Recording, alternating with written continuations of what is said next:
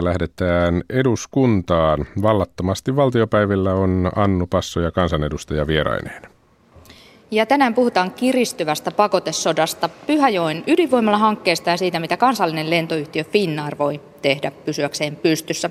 Täällä valtiosalissa kanssani on kolme talousasioihin perehtynyttä kansanedustajaa Harri Jaskari kokoomuksesta, Anneli Kiljunen SDPstä ja Kai Turunen perussuomalaisista. Kaikki olette joko talousvaliokunnan tai valtiovarainvaliokunnan jäseniä.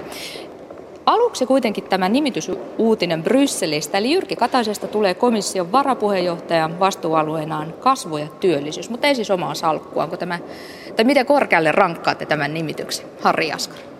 Mä pidän kyllä ihan korkealle rankattuna. Mun mielestä on jo lähtökohta hyvä, että tulee näitä varapuheenjohtajia, oliko seitsemän kappaletta, ja kun kokonaan näitä komissaaria on 28 kappaletta, se olisi lähes mahdoton jo johtaa. Ja toisena niin on Jyrki Kataisen salkku on juuri se oleellinen Euroopassa, eli kasvu ja työllisyys. Ja näyttää, että hän tulee olemaan yksi sitten, sitten puheenjohtajan oikea käsi. No, minä pidän tässä vaiheessa niin hiukan vaikeana arvioida, että, että miten vahva asema Kataisella on, mutta ehkä siinä on asiantuntijana kuitenkin voisi käyttää Pierre Moskovitsia, joka valittiin sitten talouskomissaariksi, koska hän olisi saanut valita talouskomissaarin tai sitten varapuheenjohtajan paikan ja hän ilmoitti sitä, että hän ottaa, tai piti kuorettomana varapuheenjohtajan tehtävää ja halusi talouskomissaarin salkun. Minusta tämä salkku kuulostaa erittäin hy- hyvältä siinä mielessä, että ennen kaikkea ne painotukset, jotka, joka on Euroopan kannalta ihan oleellista, miten talous ja työllisyys kehittyy ja, ja siinä mielessäni näen tämän salkun erittäin hyvänä. No talouden kehittymistä tietysti nämä... No, anteeksi, tämä, ei ole salkku, mutta kuitenkin. Pakotesota kovasti, kovasti tuota, niin vaikeuttaa. Puhutaan näistä Venäjän pakotteista. Maanantaina EU siis päätti lykätä niiden toimenpanoa muutamalla päivällä nähdäkseen, miten tuo tulitauko Itä-Ukrainassa pitää. Ja tämä aikalisä otettiin nimenomaan Suomen ansiosta. Samoilla linjoilla olivat myös Italia, Itävalta ja Kypros. Ja pääministeri Stubb tuossa ihan muutama hetki sitten toimittajille kertoi, että pakotteet tulevat voimaan kahden päivän sisäisessä perjantaihin mennessä. No sitten on tämä asia, että on tullut julki erimielisyys Suomen hallituksen sisällä. Pääministeri Stubb piti selvänä koko ajan, että Suomi pysyy EU-rintamassa, kun taas ulkoministeri Tuomioja halusi Suomelle mahdollisuuden vaikka yksin vastustaa pakotteiden toimeenpanoa. Ja vielä tänään Tuomioja toisti, että nyt ei ole hyvä hetki toimeenpanna pakotteita. Ennen kuin kysyn teidän mielipidettä tästä pakoteasiasta, niin kysyn siitä, että, että erimielisyys ulkopolitiikassa on suomalaisittain niin varsin poikkeuksellista. Onko se kovin haitallista? No ensinnäkin hallitus on antanut selkeän viestin siitä, että meillä on yhteinen näkemys asiasta. Mutta se, että mikä on ollut hallituksen sisällä oleva keskustelu, niin minä ymmärrän tuomiojan Erkkiä erittäin hyvin siinä, että, että koska meillä on tällä hetkellä Ukrainassa on eräänlainen vaikkakin höylevä rauha, niin yksinkertaisesti täytyy tarkoin harkita, että onko tämä ajankohta se oikea, jolloin pakotteita lähdetään viemään eteenpäin. Ja meidän pitäisi ennen kaikkea tukea sitä, että Venäjä ja Ukraina keskustelee keskenään ja hakevat yhteisesti rauhaa. Ja se on se tärkein elementti. Ja siinä mielessä ymmärrän kyllä tämän Erkki Tuomiojan näkemyksen asiasta. Mä pidän erittäin tärkeänä, että, että Suomessa on ulkopolitiikassa yhtenäinen näkemys ja nythän myöskin Erkki Tuomioida korjasi sen, että yhtenäinen näkemys on olemassa. Ja on myöskin selkeä, että emme voi hyväksyä tällaista toimintaa, jolloin koko EU pitää olla yhtenäinen tässä pakotelinjauksessa. Ja tänään myöskin Angela Merkel sanoi, että mikäli tämä tulitauko on pysyvä, osoittautuu pysyväksi, niitä voidaan purkaa, niitä pakotteita nopeasti. Nyt on täytyy osoittaa niin kuin vahvuutta ja yhtenäisyyttä, että päästä siihen rauhan tielle, mitä me kaikki pyritään tekemään. No onko tämä tehnyt jotenkin Suomelle hallaa, että nämä hallituksen sisäiset erimielisyydet ovat tulleet julki? en mä pitäisi sitä että sellaisena hallana. Tämä on Suomen nyt sisäistä keskustelua oleellista, että me viestitetään yhtenäisesti Euroopan unionille ja koko kansainvälisen yhteisölle, että rintamassa ollaan.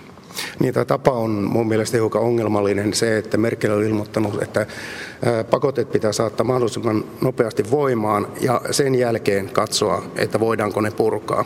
Ja mun mielestä tämä tuomio linja on, on oikea siinä mielessä, että tuota, ne asetetaan vasta sitten, kun katsotaan, että pitääkö tulitauko. No nyt näyttää, että tuomiojan linja on siis häviämässä.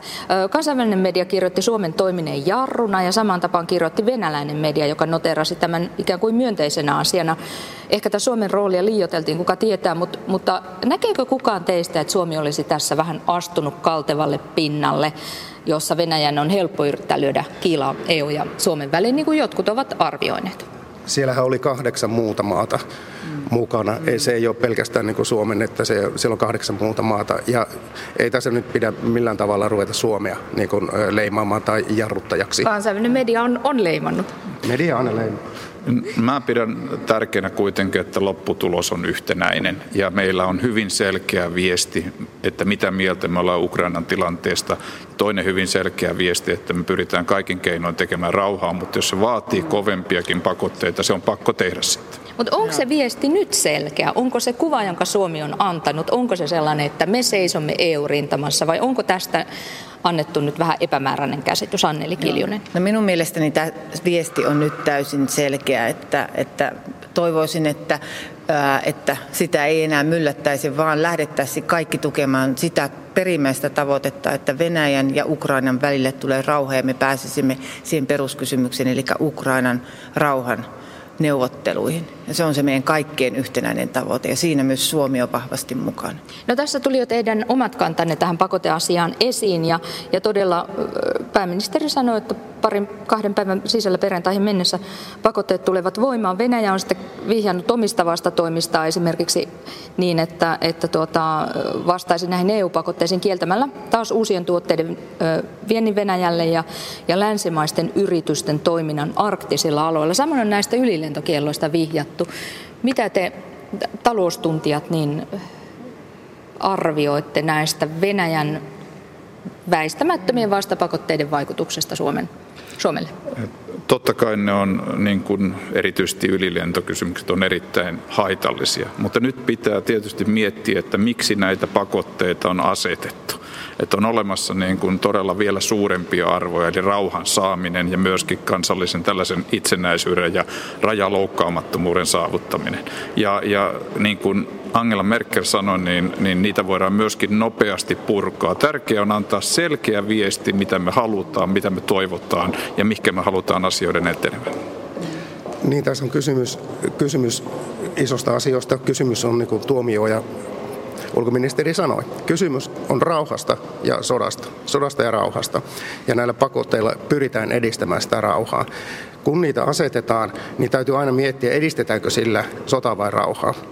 Ja tämä näkemys on sitten nyt äsken jo kerrottu, että se on aika erilainen, mutta mä uskon, että nämä lisäpakotteet, jotka, jotka sitten Venäjä reagoi sillä tavalla, että tulee vastapakotteita, voivat olla hyvinkin dramaattisia Suomen taloudelle. Eli tässä ei suoranaiset vaikutukset, vaan välilliset vaikutukset. Ja käytännössä on jo... Eli esim... mitä ne on välilliset? Välilliset vaikutukset sillä tavalla, että kun investoinnit vähenee ja Suomeen investoinnit vähenee, Suomella tämä geopoliittinen asema heikkenee Venäjän vieressä ja tämän tyyppiset asiat, jotka on näitä välillisiä vaikutuksia, näistä voi tulla hyvinkin merkittäviä Suomen taloudelle. Ja ylilentokielto Finnairille olisi tietysti aivan katastrofaalinen, katastrofaalinen juttu, koska yhtiö saa sen tuloksensa sieltä Aasiasta ja lennot menevät Kiinaan, Japaniin, niin Venäjän yli, Siperian yli. Ministeri Haaviston mukaan ylilentokielto ei uhkaisi Finnaaria, koska Suomella ja Venäjällä on kahdenvälinen sopimus tästä ylilentoasiasta. Onko jollain lisätietoa tästä sopimuksesta? Ja sitten jatkokysymys, että miksi Venäjä kunnioittaisi tätä, juuri tätä sopimusta? No ensinnäkin minulla ei ole henkilökohtaisesti tietoa siitä, että minkä tyyppinen tämä sopimus on, mutta haluan tietenkin luottaa siihen, kun ministeri Haavisto tämän meille kansanedustajien ja valtiovarainvaliokunnalle sanoo, niin, niin siltä osin täytyy luottaa tähän viestiin ja, ja, ja semmoinen ilmapiiri, että jos Venäjä tekee Suomen kanssa jonkinlaisia sopimuksia, niin niitä ei pitäisi arvostaa, niin tällaista viestiä minun mielestäni ei pitäisi nyt laittaa, vaan meidän pitää edelleen rakentaa yhteistyötä Venäjän kanssa, kuten ennenkin, ja, ja sitten näiden pakotteiden osalta arvioida tilanne niin kuin toisella tavalla. Onko teillä tietoa tästä sopimuksesta? Ihan samanlainen tieto kuin Anner Kiljusella, että, että tietyllä tavalla ministeri Haaviston sana, että tällainen sopimus on ja tätä, tähän voisi ajatella, että tähän voi turvautua sitten. Turvaudutaan siihen, jatketaan Finnaarista. Finnaarista sitten muutama, muutama sana erikseen. Siis Finnair taistelee tällä hetkellä erittäin kovassa lentoyhtiöiden pudotuspelissä ja yrittää karsia kustannuksia leikkaamalla nimenomaan henkilöstökuluja. Ja yhtiö pääsi lentäjien kanssa sopuun, lentäjät tekevät samalla palkalla enemmän töitä, mutta sitten kun näille lentoemäntien ja Stuartien kanssa yhteisymmärrystä säästöistä ei vielä ole löytynyt. Finnair päätti ulkoistaa matkustamopalvelut norjalaisyhtiölle kahdella Aasian reitillä. Tästä nousi äläkkä valtiovarainministeri Antti Rinne arvosteli Finnairin kikkailevan. Kai Turunen, ymmärrätkö Finnairia, Finnairin päätöstä? Toisaalta mä ymmärrän Finnairia, että Finnairin kilpailukykyä täytyy parantaa, mutta mä oon, pikkusen pahoillaan siitä, että nyt se kilpailukyvyn parantaminen otetaan työläisten selkänahasta. Näin lyhyesti sanottuna tästä on kysymys. Ja, ja, ja nyt viittaan vielä sitten noihin pakotteisiin, jos tulee käytännöllisesti katsoen sitten ylilentokielto Venäjä yli, niin kyllähän se on aika dramaattinen tilanne yksittäiselle yritykselle niin kuin Finnair on. Joo, henki, äh, täytyy sanoa, että olin todella hämmästynyt tähän Finnairin toimintamalliin ja, ja tekemisiin. Ensinnäkin tämä, tämä sopimus, joka norjalaisen toimijan kanssa tehtiin, niin se ei vastaa ilon sopimusta siltä osin, että, että palkkaustaso on heikompi kuin suomalaisten.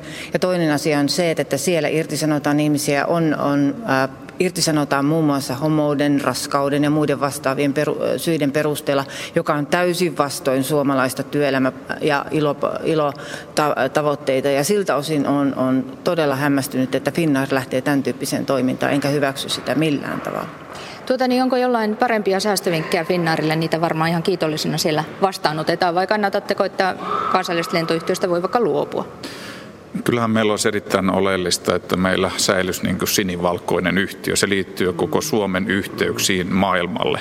Mutta meidän täytyy olla hyvin tarkasti ottaa huomioon, että se on yrityksen niin kuin hallituksen päätös. Nythän näyttää siltä, että Finnair taistelee koko olemassaolostaan. Ja silloin on tietysti meidän ulkopuolelta todella vaikea sanoa, että millä sitä säästökeinoja löytää. Niitähän täytyy saada tämä, tämä miinus- tai tappiokierre niin purettua ja löytää se uutta pohjaa. Ja siinä niin kuin vetoan tietyllä tavalla, että löytyisi tällainen myöskin keskinäinen keskustelukulttuuri ja vastaava että kaikki ymmärtää, mikä on yrityksen tilanne ja löytää se vahvan pohja ja suurestaan ponnistaa. En varmastikaan hyväksy tällaisia näkökulmia, että tehdään jotain täysin työsopimuslakien vastaista, mutta hyvät ystävät, kertokaa sitten, millä me löydetään niitä säästöjä, jos se henkilöstösäästöjuttu on niin merkittävä osa koko liikennevaihdosta, niin yritettäisiin sitten löytää, mutta mieluusti kyllä annettaisiin hallitukselle mahdollisuus tehdä niitä. Joo, ja niin kuin äsken, äsken sanoin, että se on Finnairin kilpailukyky nyt tällä hetkellä otetaan aika paljon kuitenkin niin kuin työnte, työntekijöiden selkänahoista. Tietenkin tässä on, niin kuin Anneli Kiljunen sanoi, sitten nämä työsopimukset ja tämän tyyppiset. Mulla ei ole niin suoraa keinoa siihen, että tai sanoa, että millä tavalla Finnair pitäisi laittaa kuntoon. No pitäisikö veronmaksajia osallistua? Finnair on kuitenkin valtion omistama yhtiö. Ja, ja mun mielestä niin kuin sekin on jo sellainen asia, että niin kuin työetiikkaa se pitää olla pikkusen voimakkaampi jopa kuin sitten muilla yhtiöillä. No, käytännössä itse näen, että Finnair omalla toiminnallaan hakee ne mahdolliset toimintaedellytykset ja siellä on se paras tieto olemassa, ja, mutta sitä ei voi lähteä polkemalla työntekijöiden työehtoja. Eli ei tullut vinkkejä, mutta ei ne Finnairin kakostit mä, kelpaa. Mä, mä luulin antavani jotain vinkkejä siinä. eli, eli vielä mä haluan korostaa, että nythän varmaan se tärkein pointti on, että Finnairi niin säilyssä tulisi, pitäisi nämä sinivalkoiset siivet ja löydettäisiin sopimalla keino, millä tavalla nämä tappiokerrat käännetään voitoksi ja kasvatetaan uudestaan. Ukrainan sota ja pakotteet ovat tuoneet uudenlaisia sävyjä myös Pyhäjoen ydinvoimala-hankkeeseen.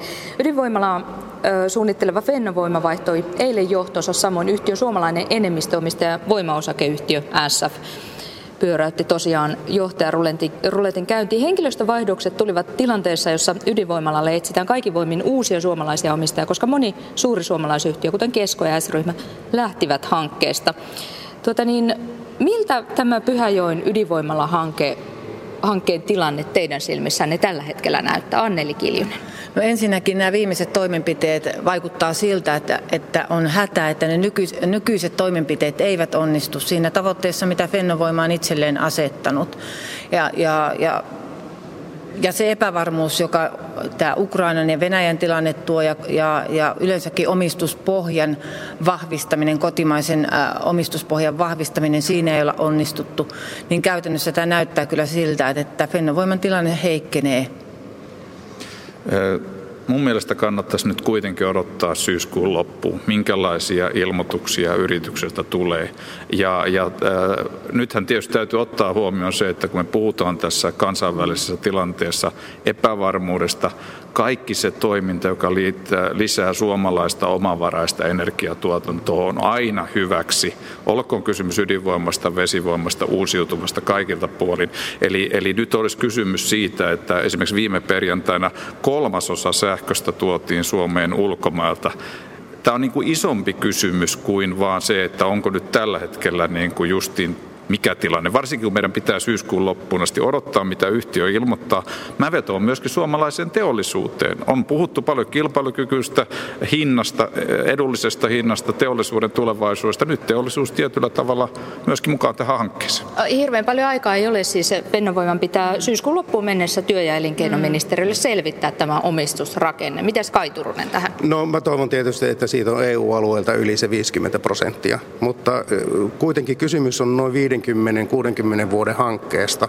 Ja, ja se, että mikä tilanne nyt tällä hetkellä maailmanpoliittisesti on, niin ei voi olla se ratkaiseva tekijä niin kuin tämän hankkeen osalta, vaan täytyy katsoa, katsoa sitä kokonaisuutta ja katsoa sinne 4-50 vuoden päähän asti. Rivien välistä tuli Harri Jaskari ja Kai Turusen kanta tähän hankkeeseen. Entäs Anneli Kiljunen, mitä, mikä ratkaisee oman äänestyskäyttäytymisesi, kun tämä Fennovoima-asia tulee eduskuntaan talven aikana? Joo.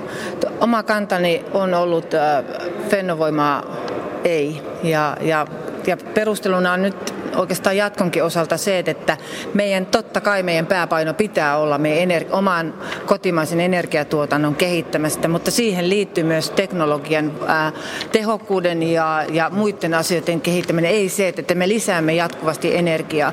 Ja, ja sen takia tämmöinen energiapolitiikan moni, ää, monipuolisuus, siihen pitää entistä enemmän panostaa. Ja nyt Fennovoiman tilanteessa niin en missään nimessä voi hyväksyä myöskään sitä, että me laajennamme ja hyväksymme sen, että kun kotimaista omistuspohjaa ei pystytä toteuttamaan, niin hyväksymme sen, että voimme laajentaa sen Eurooppa-tasolle. Ja tämä on tavallaan sitten se, että me luovutamme myös omistuspohjan omista käsistämme ulos. Nyt on pakko kysyä ydinvoimamieheltä, että kun 33 prosentin omistusosuus on Rosatomilla Venäjän valtion yhtiöllä tai sen suomalaisella tytäryhtiöllä, niin onko Ukrainan sota yhtään teidän kantaanne tähän asiaan tai saanut teitä huolestuneeksi tästä nimenomaisesta asiasta? No tietenkin, tietenkin se pistää ajattelemaan, mutta sitten niin kuin, mä näen tämän paljon isompana juttuna. Ja sitten muistuttaisin kuitenkin siitä, että Suomi on sitoutunut EU-ilmastotavoitteisiin ja mun mielestä on tärkeää myöskin suojella ilmastoa. Ja totuus on vaan niin, että me ei päästä ilman, ilmastotavoitteisiin, mikäli meillä ei ole ydinvoimaa. Totta kai mietittää Ukrainan tilanne ilman muuta, mutta sitten on kysymys myöskin, että kysymys on yhtiöstä, kysymys on enemmistöomistuksen, kysymys on myöskin osakassopimuksista, millä tavalla määräysvalta määritellään. Niitä yksityiskohtia meillä ei ole millään tavalla vielä kerrottu, eikä ole myöskään kerrottu syyskuun lopussa, mikä se on omistusrakenne, onko siellä kuinka paljon suomalaista. Me tehdään jo etukäteen määritelmiä ilman, että me tiedetään, mitä on tulossa. Niin, tuota, niin, sen se... verran haluaisin vielä tähän sanoa, että, tuota, että vaikka siinä omistuspohjassa on, että siellä olisi venäläisomistusta 33 prosenttia, se ydinvoimala on Suomessa, se, se on kotimaista energiaa, mitä siellä tuotetaan jatkossa, eikä ole millään tavalla jatkossa riippuvainen Venäjästä. Eli Venäjällä ei ole minkään näköistä painostuksen mahdollisuutta? mitä nyt 33 prosentilla omistajalla voi olla, mutta täytyy muistaa, että siinä kaikilla omistajilla on yhteiset intressit. Mut sen verran sanon tähän väliin, että kyllähän se yleinen keskustelu näkyy jo siitä, että, että tässäkin talossa, eduskunnassa on vaadittu yli 50, pikemminkin yli 60 prosentin kotimaista omistuspohjaa. Ja nyt kun näyttää siltä, että siinä ei onnistuta, niin nyt livetään tästäkin, jotta saadaan perusteet sille, että tämä Fennovoima rakentuisi. Ja sen takia näen, että, että tämä kotimaisen omistuksesta pitää pitää kiinni. Näin sanoi SDPn kansanedustaja Anneli Kiljunen ja vallattomasti valtiopäivillä olivat myös Harri Jaskari kokoomuksesta ja Kai Turunen perussuomalaisesta. Kiitos oikein paljon ja siirretään vielä hetkiseksi Pasilaan. Aki, ole hyvä. Kiitoksia. Toimittajana eduskunnassa oli Annu Passoja.